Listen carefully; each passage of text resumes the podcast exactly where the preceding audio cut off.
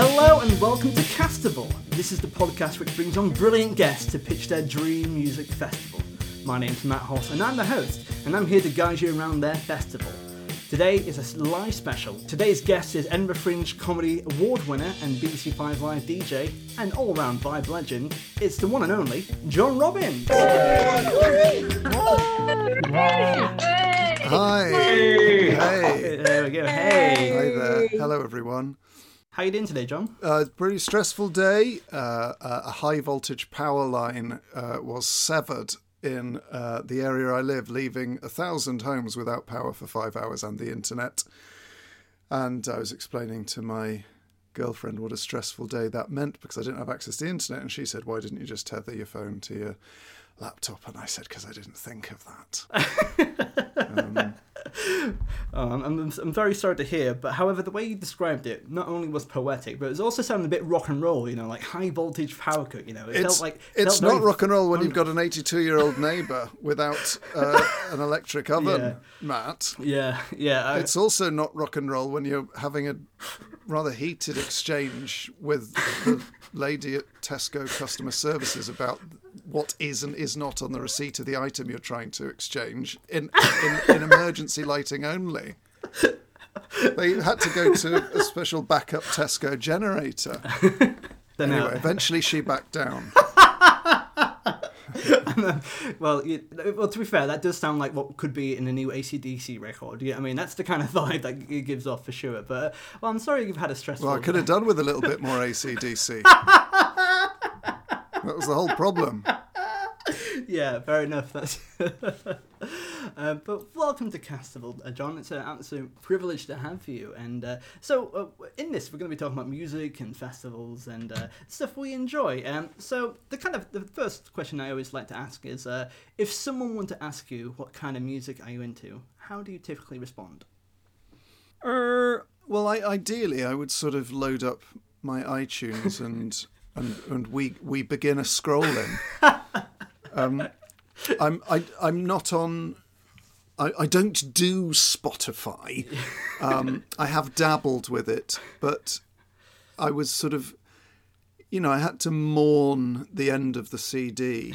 yeah. And I had a very treasured CD collection, but eventually, you know, I got used to iTunes, and then I became came to embrace um, play counts. I I'm afraid I'm not quite ready to mourn uh, iTunes yet. Yeah. And also, so I'm to the extent at which my computer's actually quite slow because I'm running the last OS that has iTunes on it. The, the final bastion, yeah. It's kind of mad digital nostalgia with iTunes because you can go back to a date because you can order your songs by last played. Mm-hmm. So you can sort of scroll back through time and find out what you were listening to on a day a I don't know, something bad happened. she dumped um, me in this day. Let's check it out. Yeah. Yeah, I've actually got a playlist from the end from the end of a relationship in the late two thousands. Um, yeah, I, I, know in certain days where I've, I've had uh, emotional, um, very emotional days for uh, for end of relationships and stuff like that, and uh, you know, stick on Radiohead and let's see what happens as well. Uh, so, is there any particular reason why uh, you're not into the, the streaming atmosphere, or is it uh, is it just the kind of do you love the idea of play counts and that kind of thing? Well, I I I would like to say it's because I want to have some kind of organic way of discovering music. I don't want to be sort of told what music I should listen to by an algorithm, but I don't think that's true. I think the, the actual truth is I can't, I can't be asked to, to, to like. Also, I sort of when I when I joined Spotify once, it was like suddenly all my iTunes playlists were viewable by people. Yeah. Including said late two thousands breakup playlist. And like I I have quite a lot of anxiety about stuff being in the sort of public domain. Like I I haven't I've done barely any I think this might even be the first online gig I've done apart from ones I've done with Ellis. Mm-hmm and I just have this fear that I've somehow written my sort number and a, a account code uh, on, on, somewhere that there's like my mum's maiden name and my long card number on my shelves. There's Yeah, quite a lot of It's anxiety. I'm actually quite anxious about that. Uh, I was actually going to make a joke about like it's been a Castival being a long con, but uh, no, I, I feel like let's not let's not add to the feel of your anxiety there. But yeah, but I must say like um, for people who are watching uh, and uh, if you're listening at home, um, there are uh, your backdrop's absolutely wonderful. Like uh, I I don't want to tread on potentially talking about future topics, but you've got a lot of Queen in the background. A lot of Queen memorabilia, some official, some unofficial, some homemade.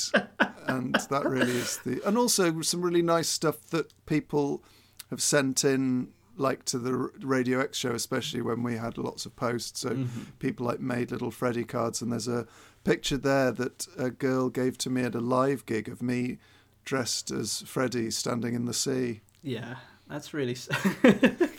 Sorry, the last part of that sentence just hit me at a certain point, but yeah. Um, I think I said something about just wanting to walk out into the sea, uh, and she uh, she did did me dressed as Freddy doing that.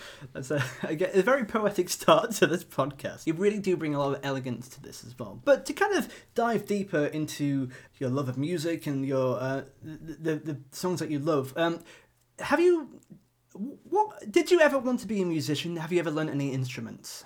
Uh, yeah, I learnt the guitar and the electric guitar at school, and I was in a few bands with friends when I was a teenager, which is was really fun. But I never I never got over uh, sort of a real f- fear of playing in front of people and playing live. And also, I always found uh, like music theory.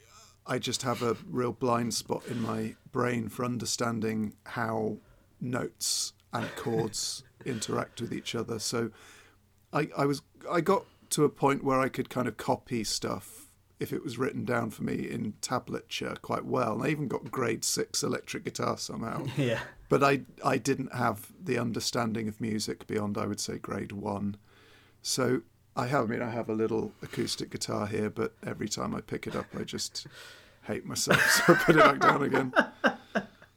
yeah, absolutely. And uh, but yeah, I think uh, I think a lot of people do want to. Um, a lot of comedians do like dabble with music beforehand as well. And uh, uh, is there a, what kind of music? Uh, did did you have a band name, or uh, did you play any live gigs, or was the anxiety too much for you? No, the the band had several names. It began as the band that mistook their wife for a hat. uh, then it was, I think, for one gig we were called Eskimo Stone, and then we were called Rock, and uh, eventually we were Koyana Skatsi, um, and we did three gigs under that name before. We just uh, went our separate ways. But I probably we probably did like six live shows in all. Yeah, yeah. I Oh, no, no, at, at, at, at a really low level. I, I remember I had very few musical experiences, but I was in a band when I was uh, uh, in year year nine and year ten, and the, our first name was a workstation deviation because we really we really wanted to stick it to the man, John. Do you know what I mean? Like, uh, and then uh, we we did American Idiot, but only halfway through because our drummer left halfway through the song. So you know, like it was quite punk before it got punk, if you know what I mean. So yeah, it's uh, and I also did a battle of the bands where I just screamed into the microphone because I thought I saw a metal performer do it. and I thought, yeah, I'm pr- I'm pretty metal, uh, but I do have to be at bed at nine o'clock for school tomorrow. Do you know what I mean? So- but um, have you been to many music festivals outside of uh, performing at them? Yeah, well, I went to Reading and Leeds, uh, Reading, sorry, festival when I was uh, a teenager twice, and I really enjoyed that. Um, and then they used to have a an annual free festival in Bristol called Ashton Court Festival, which sort of got in. It was the biggest free festival in Europe for a, a time. That was uh, uh, unmanageable, so they then had to charge. I think it was a fiver a day. Yeah. And we used to go to that every year, and it was a big event because you couldn't stay over. So, sort of Bristol decamped and just walked across the suspension bridge um, to Ashton Court Estate. And one year, and I have no memory of either set, um, but Portishead played on the Saturday and Massive Attack played on the Sunday. Oh, that's strong. No idea. Can't. I remember one year seeing some kind of very arty Captain Beefheart interpretation, but it wasn't. And I and I had too much cider and actually ran on stage and, and sort of. Uh, oh God, such a shame memory. But um, committed a cider fueled rant against how pretentious it was. I then climbed a very tall tree with my shoelaces undone, uh, le- leading my girlfriend at the time to have a panic attack because I was about like 60 foot in the air Yeah. in this massive tree. Um, so that was that was great because you could kind of like Yeah. there was an end point to it. Whereas I think what I found stressful about Reading Festival when I would have been like 16 and 18 is sort of when does it end? Because you sort of come out of the main arena and then there's sort of this lawless period. Yeah, there's a, certainly a Mad Max period, isn't there, where there's fire, fiery tents and uh, anarchy everywhere. Well, Absolutely. The, the first time I went, it was a very. I think I can't remember which time was which, but the second time I remember on the final day, it was the year that they just started setting fire to everything, and I just thought this isn't really my scene. And then since then, my experience, apart from one Green Man, I went to I think the first or second Green Man festival, uh, and after that, everything's been uh, going to festivals where I've performed because obviously you miss a lot of the festivals, especially by uh, doing Edinburgh. So I missed a lot of Green Man festivals that all my mates went to. But that's that's given me that experience has given me a deep, deep dislike for the admin of getting into a festival site. Please, uh, like, honestly, this is your time to shine. Please tell me more about the admin of getting to a festival. what, what, what do you Well- dislike? Oh, there abs- I I know I now no longer do festivals because I find the process of getting from my car to backstage so infuriating because it's sort of like the logistics of it seem to be managed by a mixture of sort of high vis sort of I, I'm loath to use the term Jobsworth, but quite strict high vis guys. Yeah. Sort of that older age Rotary Club kind of guy who who just will not see any kind of common sense if you've got the wrong form or the wrong band. Um, there's never a car park anywhere near it. And so you, you like I'm dr- I'm performing at this festival. I need to be here. And they're like, oh, well, you have to park in the blue car park and then you have to go to the artist's liaison office. But that's at the green entrance and that's not near the, the box office. So you park in the blue car park and you go to the green bit and the artist liaison's there. But they say, oh, your wristbands are actually your wristbands are actually at the box office and that's at the the, the purple entrance mm-hmm. and you're like that that tent there that's 10 feet away that's where i need to be in an hour's time. Oh sorry you need your you've you've only got a, a day pass you need an artist's pass to get backstage behind the thing. And it just there is there was one occasion i went in the festival where i called the I called the person who's, who'd booked me to perform and I said, It's taken me 45 minutes from arriving. I'm still no close to getting in. If you don't come, and I'm not like a demanding performer, I was like, If you just don't come to the gate and get me in, I'm driving home because this is ridiculous. Oh, bless. And there's never yeah. any phone signal. Yeah. Um, You're so right. So, So right. it, it's so much easier, bizarrely, to get into a festival if you just I there's some times where I've thought I'll just buy a ticket to get in because it's going to be easier to get in through the main entrance. even if the fee is bigger than that, you're actually making a loss on it at that point. It's like another festival which I also won't name. like they've got they got parking by the tent, but they won't, don't let you use it. So you have to park, then walk to the artist liaison office, then get like a very vague shuttle car, and then it takes you to the tent after half an hour, and you're like, "But there's parking. Why couldn't? Oh, well, you have to have this pass to get the parking." You're like, "Oh, forget it." And very, very aptly, we're going to move very quickly onto uh, the next part of the podcast and talking about uh, setting up camp and sorting out the admin for your own festival. Hello and welcome to the season four Castival finale, or should I say, part one of two. Yes, this episode is split into two episodes again, like the Felicity Ward specials at the start of the season. And thank you so much for joining us on this journey. It's a real pleasure to have you. If you do like this podcast, please give it a five star rating on Apple Podcasts or wherever you may get your podcast from. Every review helps, and if you can do, please write a little message to go with that. If you wanted to get in touch with us directly, why don't you email us at castivalpodcast at gmail.com. You can also follow us at Castival Podcast on Twitter for more updates and regular teasers. On top of that, why don't you follow me at Matt Hoss Comedy on all the social medias, including Twitch, where I'm doing lots of broadcasting, and do subscribe to my YouTube channel, Matt Hoss Comedy too. Thank you for being here for such an amazing season, and we'll see you again very soon. Enjoy the rest of this part one with John Robbins. Castival, are you ready? Here we go!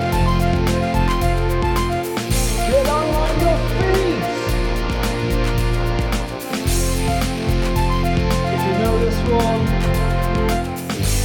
sing along.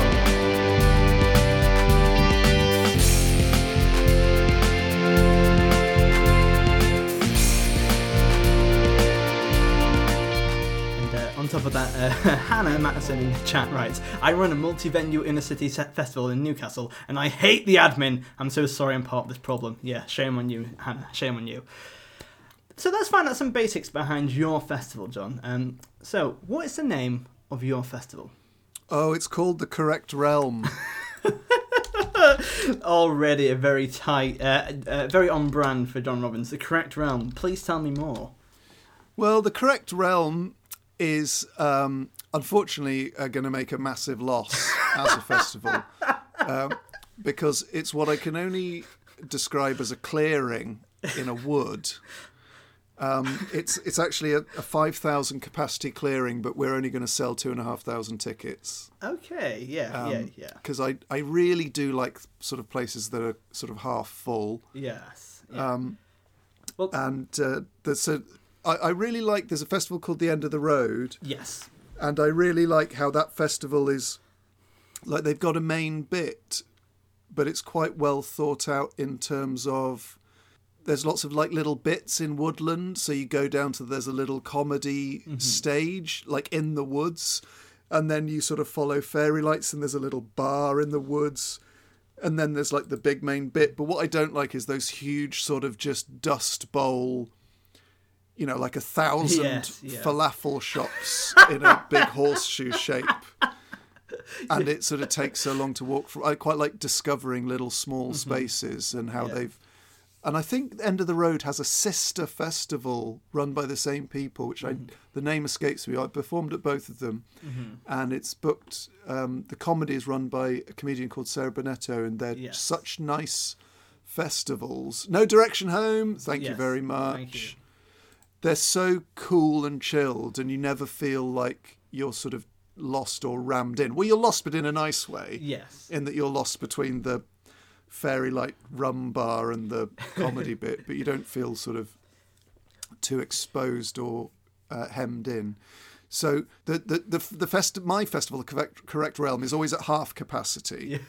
um, even though it's in sort of quite remote woodland, it's uh, it's got a massive 1,000 space car park right by the entrance, and the nearest train station is just a short cab ride away, and there are infinite cabs, and there is not one shuttle bus in sight because I've never ever seen a shuttle bus system at a festival that is anything other than complete guesswork.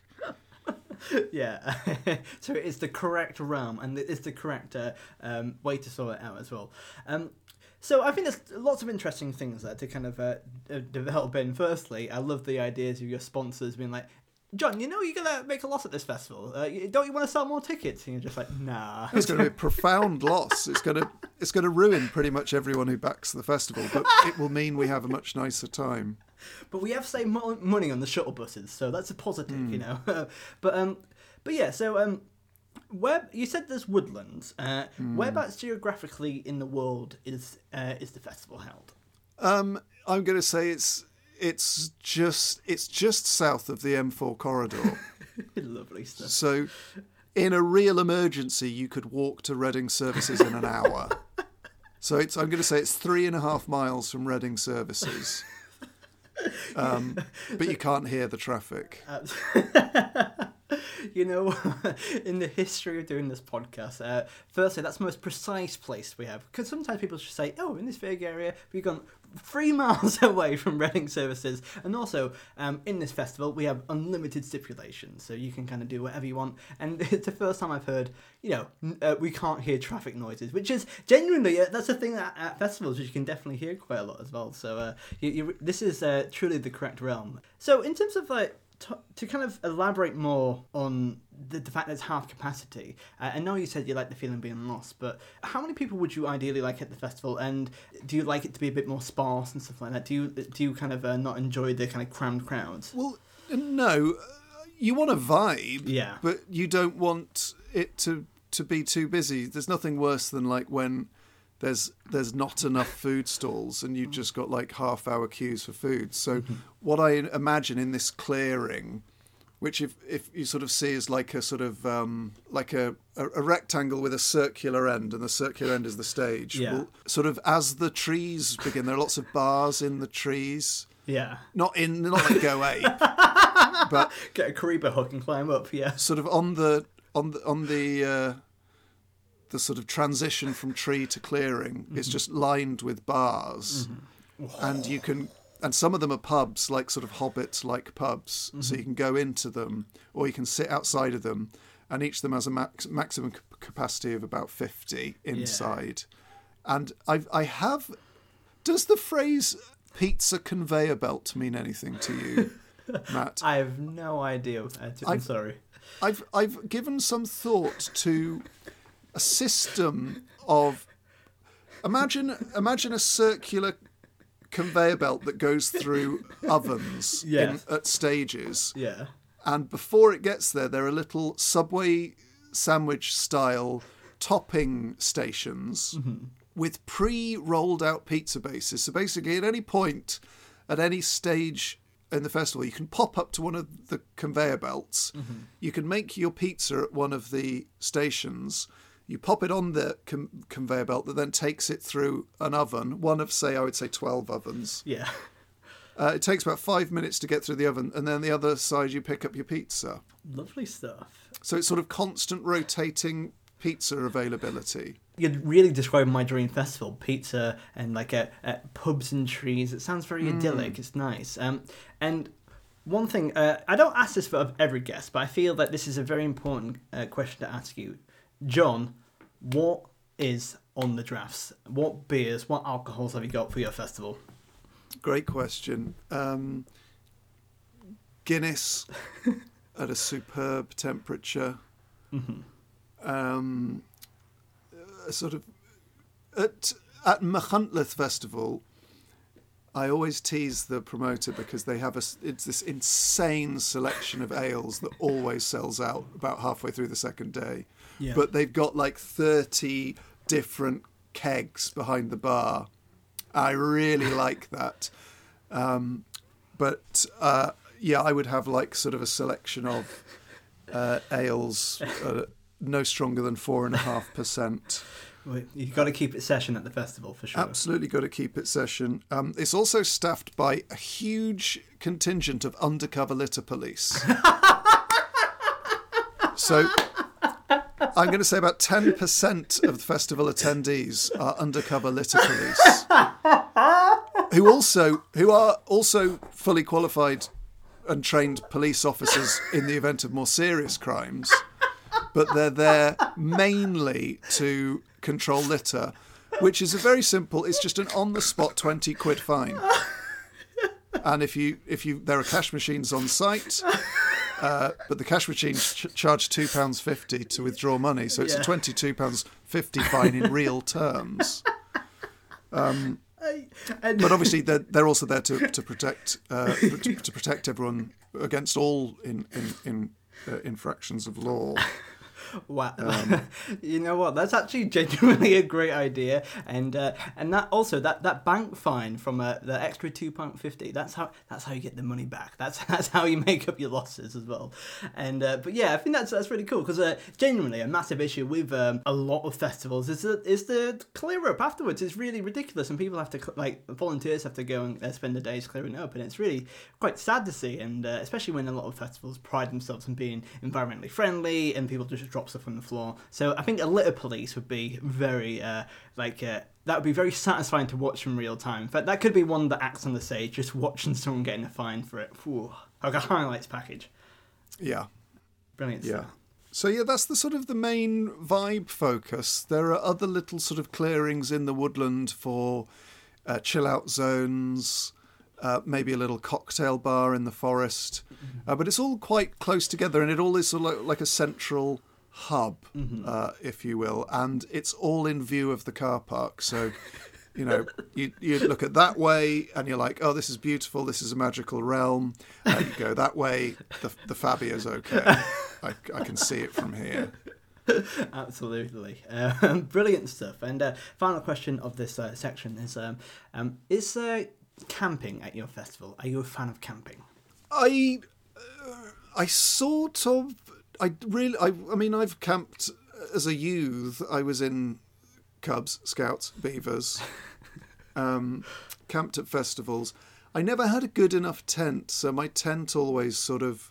I remember one year the the lining of my tent perished, and I woke up and I just had this like black plastic, like dots of plastic dust all over me, and I just couldn't. It was horrible. Yeah. Couldn't get them off. There is camping, but again, to pursue our loss making policy, it's um, it's it's glamping, but it it really we, we're not charging people too much because some of the glamping costs now for like a for for a decent sort of tent for two people to stay in, you look at like six or seven hundred quid for a weekend, and I've seen them go up to like three grand. Yeah, absolutely. And, And uh, I, d- I, I am someone fascinated by the finances and logistics of putting on festivals. So every festival I ever go to, I always annoy the promoters because I'm like, how much does that cost? How much do you rent that? Do you have to pay for storage for that? Are the security 24 hours? How much is the license? Are you are you getting money from the, the pizza van? Or- or- So I love all that stuff. And let me tell you, putting on a festival is a ball ache and it is phenomenally expensive. I feel like every time you you've asked those promoters for that, you've just been you've just been doing prep uh, in anticipation of this podcast for years. Even before it even existed, you were like, you know what, let's do castival prep. yeah. They'll be like, what, what's Tim Key on for this? How much are you paying Key? Am I on at least half of Key? I say that so much to this one promoter. How much is Key getting? Anyway, I think it's time to uh, head to uh, the main stage of your festival and learn which wonderful acts you are going to play.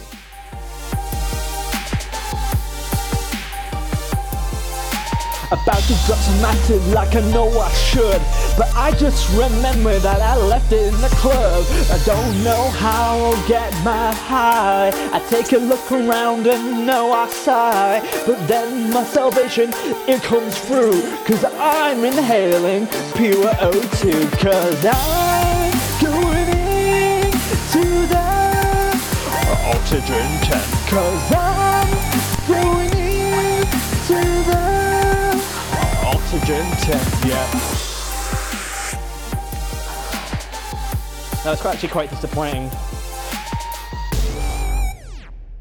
Well, it's it's a three day festival. Mm-hmm. I should I should tell you. Uh, are, you doing Friday, Saturday, and Sunday, John? Uh, yes, doing Friday, Saturday, and Sunday, but mm-hmm. there's a pre-lash day.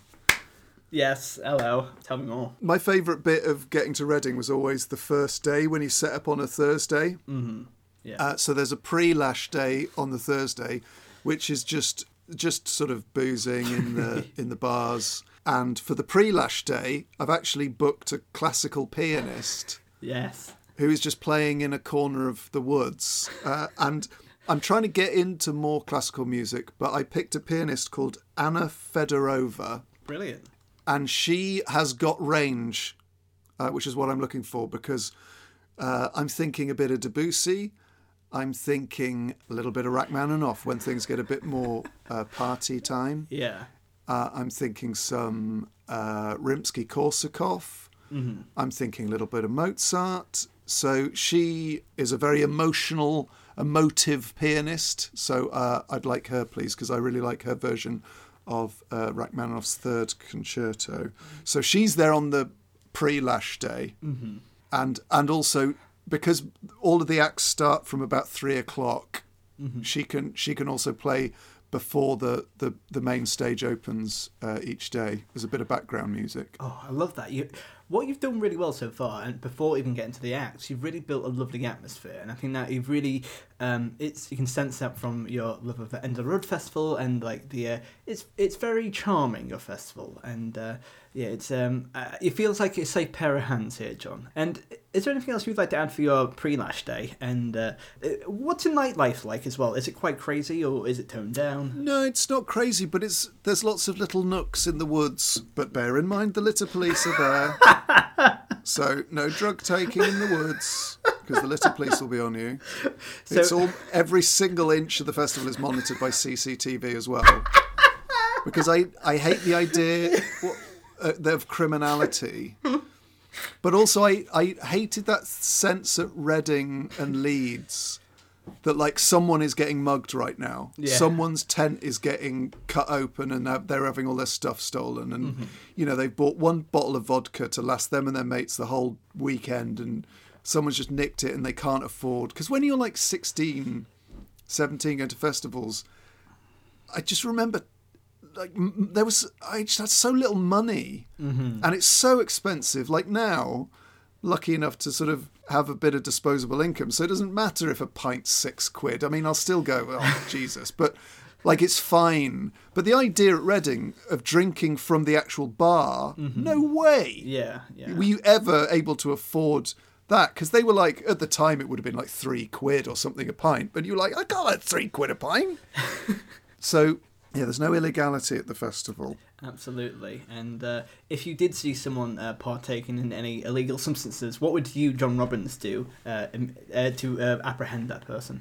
Um, I would. Sim- I'm obviously hooked up to all of the litter police with a little, um, a little thing. I'd actually have one in my ear because I don't like it when those go off during bands. Absolutely, yeah. So I'd just be like, um, I have, I have scented doob in the West Wood. Repeat, scented doob in the West Wood.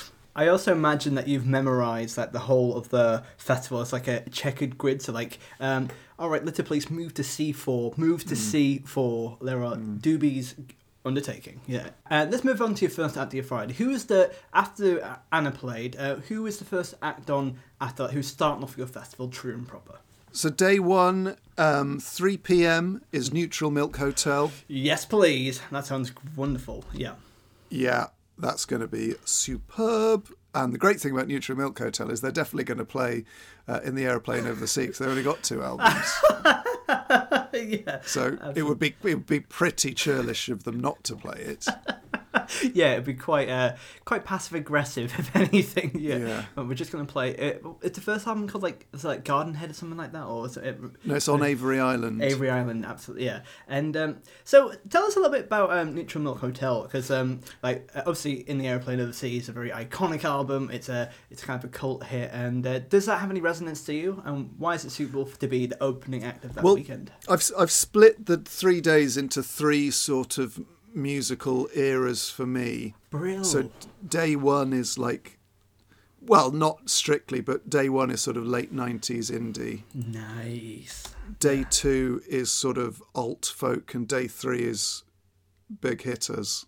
But I, I used to listen to In the Airplane Over the Sea when I drove from Bristol to Cardiff. So when I first started out, I'd do a weekly open mic night on a Sunday in Bristol, then next Sunday in Cardiff, then back to Bristol. And uh, In the Airplane Over the Sea is pretty much exactly the time it takes to drive from uh, Bristol to Cardiff. And that's that's a special album when you find that thing that fits perfectly. And um, as a comedian, one of the, the nice one of the, the best feelings in the world is coming home after the drive and the album ending perfectly at that point. It's it's it's a very it doesn't happen often, but when it does, it's magical. and I think like the albums that have stayed with me the most to perhaps the ones that the first time I heard them, I was like, what is this? What is this? I don't really get what this is. And in the airplane over the sea was definitely uh, one of those. Mm-hmm. And just these sort of, it, it's very hard in any art form to recreate the experience of dreams. But I think that in the airplane over the sea is the best ever depiction of dre- a dreamlike state. And whenever I'm reading a novel and the narrator starts to describe a dream, I immediately like zone out and I just sort of can't be asked. and I think it's sort of pointless to try, but especially something like Oh Comely or um, Mm-hmm. Absolutely. two two headed boy. Yeah. I I just I immediately feel like I'm having a dream, which is much better than feeling like you're hearing someone describe a dream. Absolutely, and there's a, I absolutely agree with you as well. The first time I listened to it, it was like on a train to York, and I'm just like, I don't. It's like for an album which has a lot of hype, it's quite hard to kind of get that emotion. Like, I'm not quite sure what it is, but now it feels very, it's very comforting to listen to it, and uh, and also uh, talking more about the dream aspect of it as well. There's, there's highs and lows, there's slower periods, uh, there is uh, surreal bits, but also I love the finality of it as well with Two Headed Boy Part Two, and how it like it kind of loops back in the end, and like in my dreams there's, there's like callbacks at the end, if you know what I mean. Uh, it's, it's already structured, and yeah, it, it feels very special that album. Yeah, totally. Always feels like it's sort of zooming in and out of very from sort of very mundane detail that sometimes can take on significance in a dream to much sort of bigger scale uh, scenes. Absolutely. Well, let's move on. Uh, let's let's see who else you have on your Friday as well, and uh, uh, who else have you got after Neutral Milk Hotel? Uh, so four o'clock, got Cass McCombs, Hello, yes, Cass McCombs. Who I've seen a, a few times now, and I've actually met a couple of times. In in in fact, I actually managed to wangle getting him on the Five Live show. Yes. And he ain't a chatty. he ain't a chatty guy. Right, don't like talking. I gotta be honest, John. Um, I've done obviously with doing this. I've done research with. Uh, I did research into Cass McCombs, and I listened to that interview, and I wasn't gonna bring it up, but it was. Yeah, you, you, you can see. well, I love it when you were trying to bring out some kind of. Yeah, you were doing really amazingly as an interviewer, but it was like, yep. Yeah. Oh well, it was just like there's no point. I mean, I would much rather someone's agent say, "Look, um, Cass is jet lagged. So he really is very self conscious. He's very shy. He doesn't really like talking about his music. He just wants to play the songs and go." And you go, "Absolutely fine." But don't don't just like completely stonewall someone yeah. You know, trying to give you coverage that I was desperate, desperate to give him. And I had my mm-hmm. friend, my best friend Robin, then, who is an insane Cass McCombs fan, like absolutely worships him. And you and you think, I know, I know you hate this sort of thing. I know exactly what it's like. I know, I know what it's like to get off a plane and be tired, and then to have someone say where to get your ideas from. Yeah. But you sort of have you know that person is doing their job and that mm. person is trying to help and they're being kind and so just make an effort. Or don't or say no no interview. That's fine. Absolutely. but uh, anyway uh, that memory aside his his live performances oh my gee so good so tight. And so, what does Cass McCombs' music mean to you, and why is it? Uh, why is he playing at, the, at your specific festival? Well, I, I came to him quite late, and I've listened to different albums of his at different times. So, Wits End, I was listening to in sort of 2017 when I met my now fiance. So, I have strong associations of being round at her first, uh, the, the flat she had, listening to a song called That's That, which is just superb. Then there's a song called Medusa's Out- Outhouse on an- his album Mangy Love, which is just one of the most heartbreaking songs I've ever heard in my entire life. But then he's got an album called um, Catacombs. I mean, all his albums are amazing. That's what's said. There's so there's a song called County Line and My Sister, My Spouse that I listened to in Edinburgh in 2011 when I was not having a very nice time. I'm and Yeah. uh, walking through Cowgate listening to Cass McCombs was sort of the only real respite. So, oh, blessed. um, and yeah. so I really, really, uh, really like Cass. Don't have to meet him in person at the festival. Just He's not being paid for that. Just come and do your set, go home. I tell you what, Cass, get on the shuttle bus home, mate. Come on. but brilliant, and uh, it, it must be kind of hard meeting your heroes and not quite having that engagement. But let's um, but let uh, let's see who else you have on as well, and uh, who who's after Cass McCombs? Uh, so at five o'clock, it's Magnolia Electric Company. Oh, hello. One Yes. of my all-time favourite bands, uh, and this is the first uh, musician we're going to have to uh, resurrect because sadly, um, Jason Molina died, um, lost a.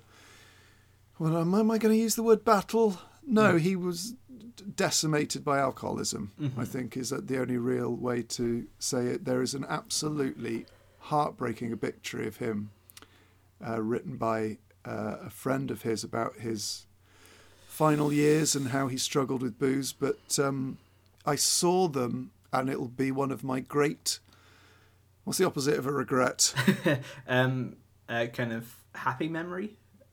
One of yeah, one of the things I'm gladdest I did was they they played at Bush Hall in London in Yeah. 2000 and maybe 2010, and I just didn't have anyone to go with, so I just drove to I just drove there, and uh, from Bristol and went to watch them, and then very sadly, ten years later, I went to watch the tribute show with that the remaining band members did Mm-hmm. uh, after he died, which was a very very moving experience, and I was there and I was at the merch table buying two T-shirts, and um, there was a comedian there behind me. What it was? Um, oh sod, what's his name? Sean. God, this is embarrassing. Well, anyway, there was a comedian I like there. It was Cass McCombs, and uh, no, sorry. A comedian I really like, whose name I'm now going to Google. because It's just gone completely out of my head. I don't think it even is Sean. Sorry, Sean, if you're listening, mate. I remember you. I'm terrible with names at the moment. Excuse me. Um, Yes, sorry. but um, they're they're they're not dissimilar from Neutral Milk Hotel in in many ways, but they've got a song called uh, Oh my God, John, your brain. Uh, Farewell Transmission yeah. Which is just one of the all-time best songs ever. Uh, but their, their their best album, I think, is a was a box set called the Sojourner box Yes, set, yeah. um, which is just superb. So I yeah I, uh, I I I would I would definitely have Magnolia Electric Company there. Brilliant. And um, uh, so, how many other acts have you got on for your Friday, John? Uh, three more on Friday. Brilliant. So uh, Magnolia Electric Company are followed by Car Seat Headrest. Yes. Hell, sorry, I get I get very um, some some of the artists are sent to me beforehand. Some of them are not. That was a genuine reaction. Love car seat headrest. Yes, yes, mate. So they're they're playing uh, Teens of Denial.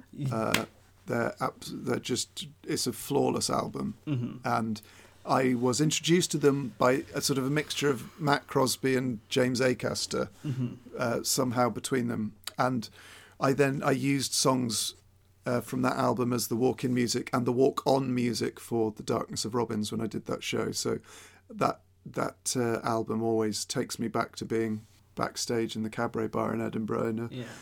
a very very special time for me. So um, and I saw them twice. I saw them at the I think at the Shepherd's Bush Empire, but the best ones I saw them at the Roundhouse, and um, everyone there was really young, like younger than me. and I was there with my girlfriend, and we were stood at the front, and they came on, and fuck, they're cool and young, the band, and like really gorgeous. And he just starts playing this song, and I'm thinking, I don't know this song, and he and he goes boom boom boom and I went, fuck, that's Waves of Fear by Lou Reed. Yeah. Yeah. Like within two seconds of the start of this first chord he played on stage, I thought that's that's Waves of Fear by Lou Reed. Mm-hmm. Everybody else is going, "What's this?" When he when he when he kicks in and actually goes says "Waves of Fear," I just screamed. so I was like this old guy Yeah. at a young rock concert, the only one there who had, knew anything about this quite obscure Lou Reed song Yeah. just losing my shit at the front of the crowd. And I was like, I cannot believe Car Seat Headrest are playing Waves of Fear by Lou Reed. This is just one of the coolest moments of my life. My girlfriend is sort of edging away from me. sort of this Yeah. gap appears around me in the audience. But it was just one of the my favourite ever experiences of live music was hearing Car Seat Headrest play a Lou Reed song. I'm, I love it when my heroes are fans of my other heroes. Yes. I find that I get quite emotional actually when I read an interview with Captain Beefheart where he talked about a Philip Larkin poem that's one of my favourite poems. I was like, how is Captain Beefheart, who lives in a van in the Mojave Desert, talking about my favourite Philip Larkin poem? And I loved when I read an interview with Frank Zappa where he talked about, he said something like, the interviewer said, What music are you listening to? And he said, Oh, Brian May's the only person making anything interesting right now. Mm-hmm. And, and- and I was like, What? and then I read an interview with Brian May where he talked about really liking DVD audio CD of a Halloween concert that Frank Zappa put out, and it's I love those little connections. And when um, when artists I like cover other artists I like, I, I that gives me a real buzz. That's wonderful stuff. Um, so who was on after Car Seat Headrest as well? So after Car Seat Headrest, we got Pulp, Yes. How who were the first band I ever saw live. Really? Birmingham NEC in 1996. How old were you at the time? 14? Yeah, maybe it was 97. No, I think it was 96. Yeah, I've still got the t shirt. Yes. I still wear it. Still fits. That's amazing, uh, and I've got like um to, to my shame, uh, I, I used to be a massive fan of Blink One Eight Two, but it's, it's got like holes in it now, and like it's barely functioning as well. But like uh, I, I just rem- I, I say it's punk, and I just like kind of get on my day as well. But uh, yeah, is it is it starting to wear thin and stuff like that? Uh, no, it's it's held up remarkably well. Um, and I also saw them in Edinburgh in it would have been 2000, so long before I was up there doing comedy. But I was up at the festival watching theatre and uh, saw them play, and I was, well, and that's another thing I'm really glad to have seen. But they, uh, I think they fit in that bill really nicely. Uh, and then headlining day one is Godspeed You Black Emperor. Yes. I've sort of had to put on last because you can't really follow them. Yeah. And also, it's going to be a really nice, intense vibe for when we're all sort of uh, sat outside our bars once the revolving pizza conveyor belt's been shut down. But uh, but yeah, we we still got uh, we're enjoying the music, but keeping an eye in the car park at all times as well. But um, so I think fans of yours will know Godspeed You Black Emperor. But like, uh, if anyone here hasn't um encountered them before, can you give them a little bit of a background? Um, um what do they mean to you? well, so Godspeed were one of the uh, m- sort of trailblazers of the Montreal post rock scene in the mid to late 2000s on a record label called Constellation. And it was quite an incestuous uh, band scene. So lots of them played in lots of different bands. So there are sort of Godspeed related projects like A Silver Mount Zion and Fly Pan Am. And I first saw them at the Fleece in Bristol in 1997 or 8. I, I got a, a CD on the front cover of NME called En- NME Annual Probe Volume 2, I mm-hmm. think. And it had Royal Trux, Godspeed, Mercury Rev, um, Afghan Whigs, Wow. uh, Elliott Smith. It was just this insane, like free CD looking back on it. And there was a song on it called The Dead Flag Blues by Godspeed, which is this sort of voiceover of like a post apocalyptic scene, which I'm aware is a contradiction in terms. um, a voiceover of an apocalyptic scene. I'll re-edit that. Yeah. and um, it just begins. The car is on fire, um, and uh, there's no driver at the wheel, and the cities are all empty with a thousand lonely suicides, and a cold wind blows, something like that. And I was just like, yeah, yeah, whatever this is, I'll have this for the rest of my life, please. And they brought out a, a, an EP called F sharp, A sharp, Inf- no, the first album was called F sharp, A sharp, Infinity Yeah. and uh, then they brought out an EP called Slow Riot for New Zero Canada. and it just absolutely blew me away. It's the be- most intense first listen I've ever had to any music in my life. Uh, a song called Moya from the Slow Riot EP, and it's basically like a sort of nine to twelve piece rock instrumental orchestra. Is the only way I can really describe it with sort of these twelve minute long um, build ups and crescendos and and then uh, the, an album called Lift Your Skinny Fists Like Antennas to Heaven is I think a complete flawless masterpiece. and uh, the the opening track of that, which I believe is Storm, it's like uh, it's it's it's quite it's, it's a musical experience like no other because it's it as you say it's like a, a musical crescendo and it takes you places. And I, I found it kind of odd because it it was far more emotive than I thought it would be. And I, I'm I'm still trying to figure it out now to be honest because like I was just sat in a room listening to it and it just it it does for in my head it was just oh it's instrumental music and it, it builds up but there's more than that. There's building blocks there and there's uh yeah there's a lot of nuance and uh, yeah it, it felt like a journey for me. It it, it it still feels when I listen to it now unlike anything else, e- even in terms of like unlike any other genre of music I'd ever heard. And even though there are lots of bands that so, like, I guess the more popular version is "Explosions in the Sky," but they they came a bit later.